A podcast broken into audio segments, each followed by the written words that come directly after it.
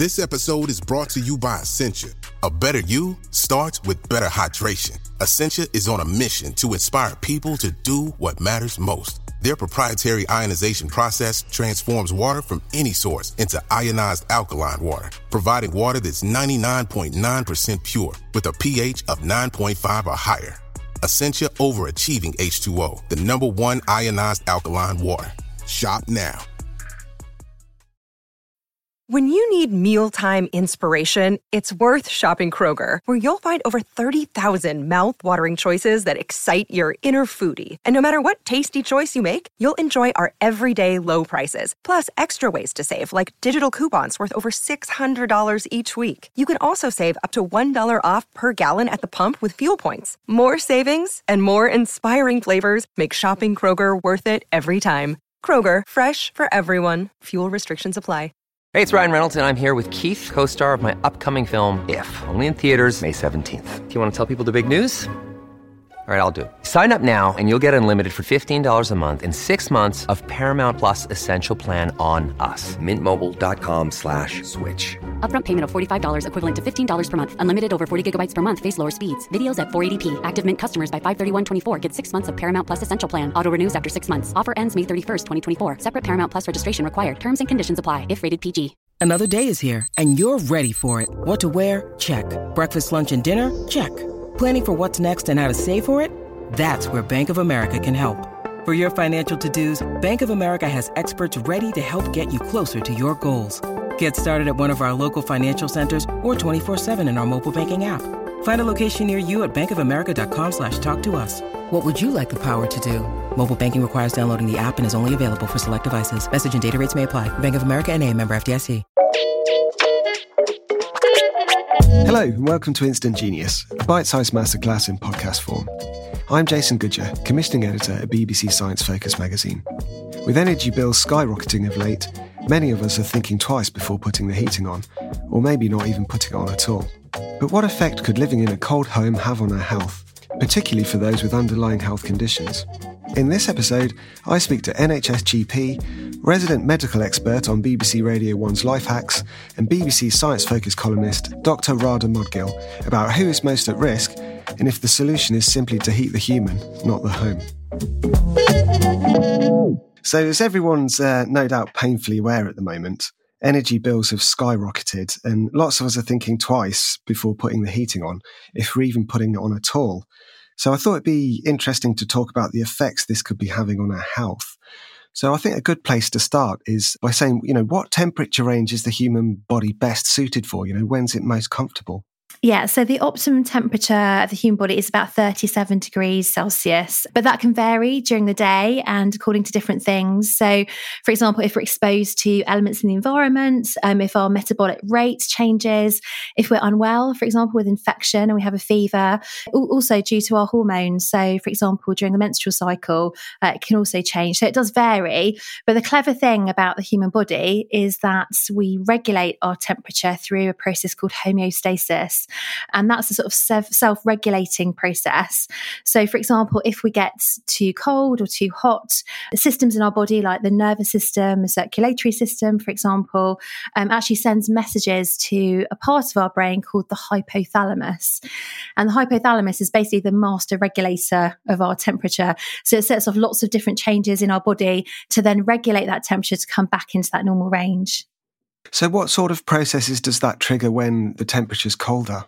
Yeah. So, for example, if we get too cold, then the systems that are put in place are contraction of the muscles on our skin. So, the hair erector muscles, which basically stand up and that traps a layer of air at the skin level, which basically acts as an extra jumper, if you like, a bit like an insulator.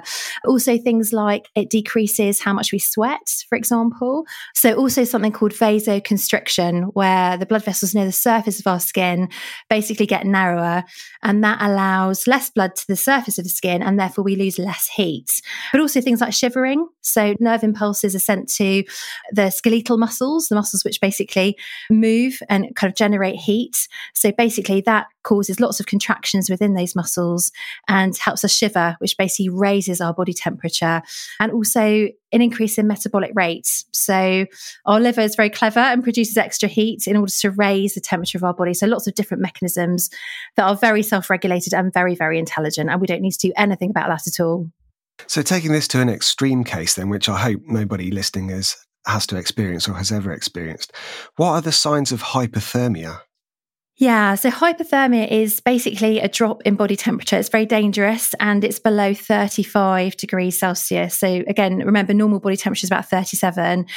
It's a medical emergency um, and it needs to be acted on immediately. So, some of those symptoms might be pale, cold, dry skin, blue lips and skin, because obviously there's less blood delivery going to those places slow breathing, confusion is a very common one, slurred speech, and shivering as well. So, if someone is very drowsy, confused, and has any of those symptoms, they may be suffering from hypothermia. So we're saying about 37 degrees is is the the body's internal temperature. So how do ambient temperature, you know, how does the temperature of the room affect that? So, ambient temperature of the room affects that again by interacting with that homeostatic mechanism with our hypothalamus. So, for example, if our skin is exposed to a cold environment, then that will set off those those triggers to the hypothalamus. If it's too cold, to say you're too cold, try to try to put in place these involuntary mechanisms, all the ones that I mentioned before, basically to raise the temperature of the body. If if that is not enough, or our body can't cope with that, then obviously we can't raise our core temperature enough, and we then end up getting to a state of hypo hypothermia or being very cold. There are obviously voluntary responses to being cold, as well as those involuntary ones that I've mentioned. For example, as we know, putting on a jumper, getting a warm drink, for example. But obviously, if those involuntary or voluntary mechanisms are not enough, then our body can't raise that core temperature to the level where actually we are able to function and our metabolism is, is able to function to an adequate level. And that's when we become hypothermic potentially. Does being cold affect our ability to fight off infection? So, there is some research to say that it does, yes, but not necessarily in the way that we might think. So, often i don't know you know you might have heard your mum or dad say to you don't get cold because you know you'll get you'll get a cold itself. That doesn't necessarily hold true. So we know that for example um, the common cold virus rhinoviruses for example can can increase during the winter but we think that's not necessarily because that actually they're transmitted more but they may replicate more in terms of the rhinoviruses so the temperature inside the nasal cavity is about 33 degrees celsius which makes it an ideal breeding ground for the rhinovirus virus. Um, and that's why we think that actually cold weather may increase the replication of those type of viruses. When it comes to flu, um, and flu viruses, we think that actually in that case, it's more the transmission potentially, which cold weather can actually increase the chances of. So, some people are particularly vulnerable to lower temperatures. First off, people of different age groups. Yeah, absolutely. And again, I think it's important just to talk about the effects of cold weather, not just on virus transmission and replication, but also on our immune systems as well, because we know that in winter, for example, we can have reduced vitamin D levels, which can potentially increase our risk of infection.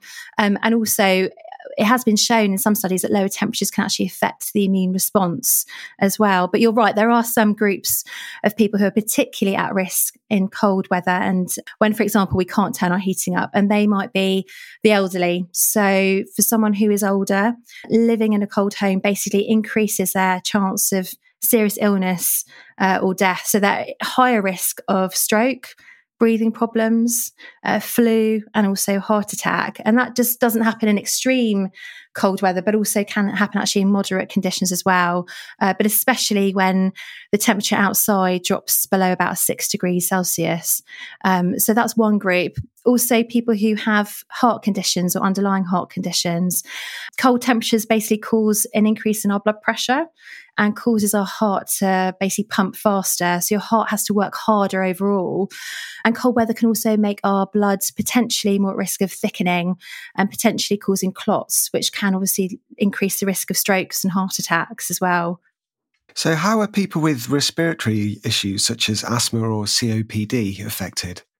Yeah, so we know in terms of the mechanism of asthma that actually cold weather can really cold, dry weather can actually have a really bad impact on their asthma in terms of frequency of asthma attacks, for example. So when cold air hits our airways, our lungs basically reacts by tightening up even more.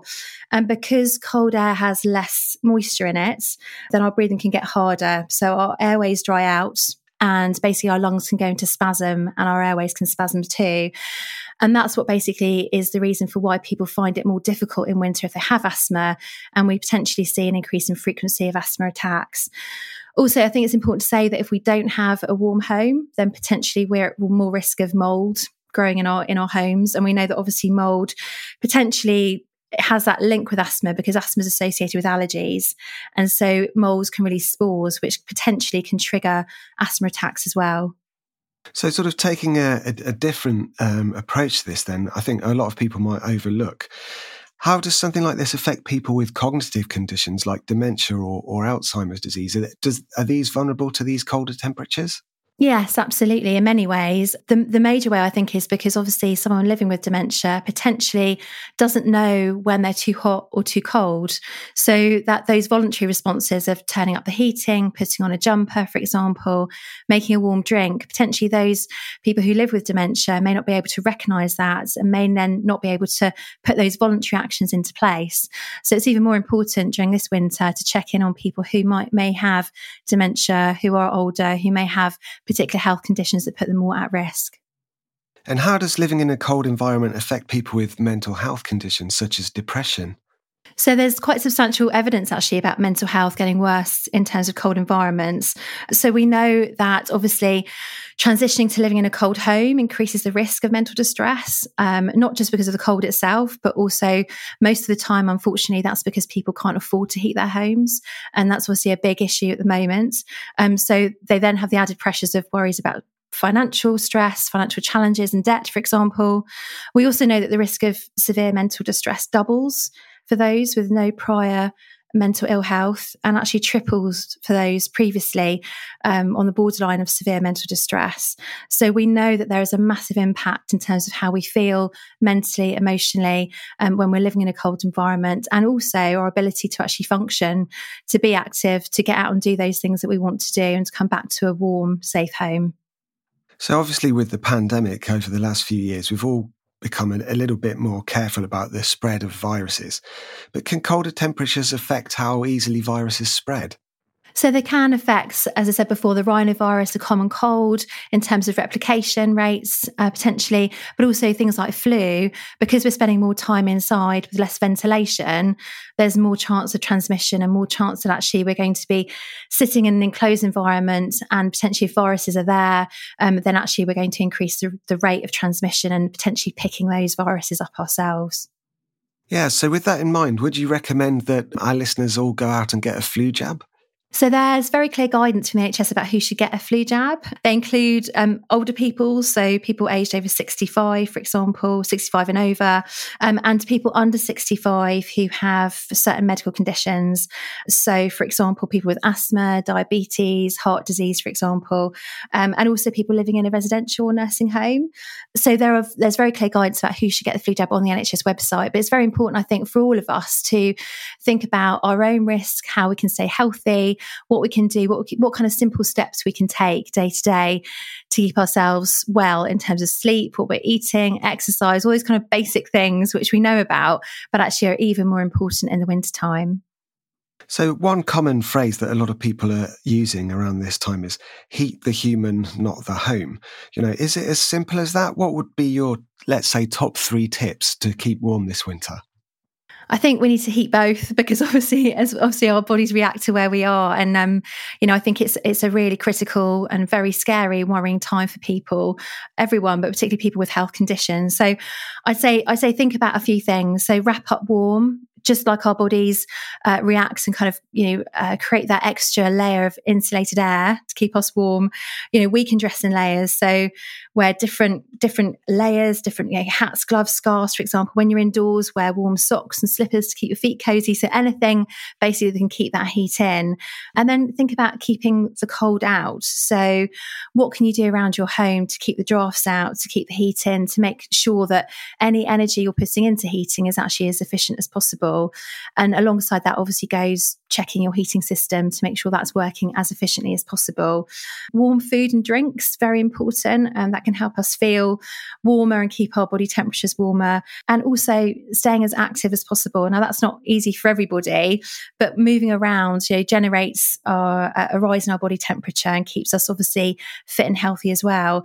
But I think the big thing when it comes to this winter is to check what support is available for you in terms of your energy bills, to ask for support, because I think you know when we feel like there's support out there, there's some practical tips, or at least there's some emotional support from neighbours, for example, from friends, and people know that we're struggling or know that we're in difficulty, then I think actually there are some steps forward that all of us can take. And I think this winter more than any, I think, you know, our communities and all of those amazing support organisations who are out there for different people with different health conditions uh, can really play a part in helping us keep healthy and safe.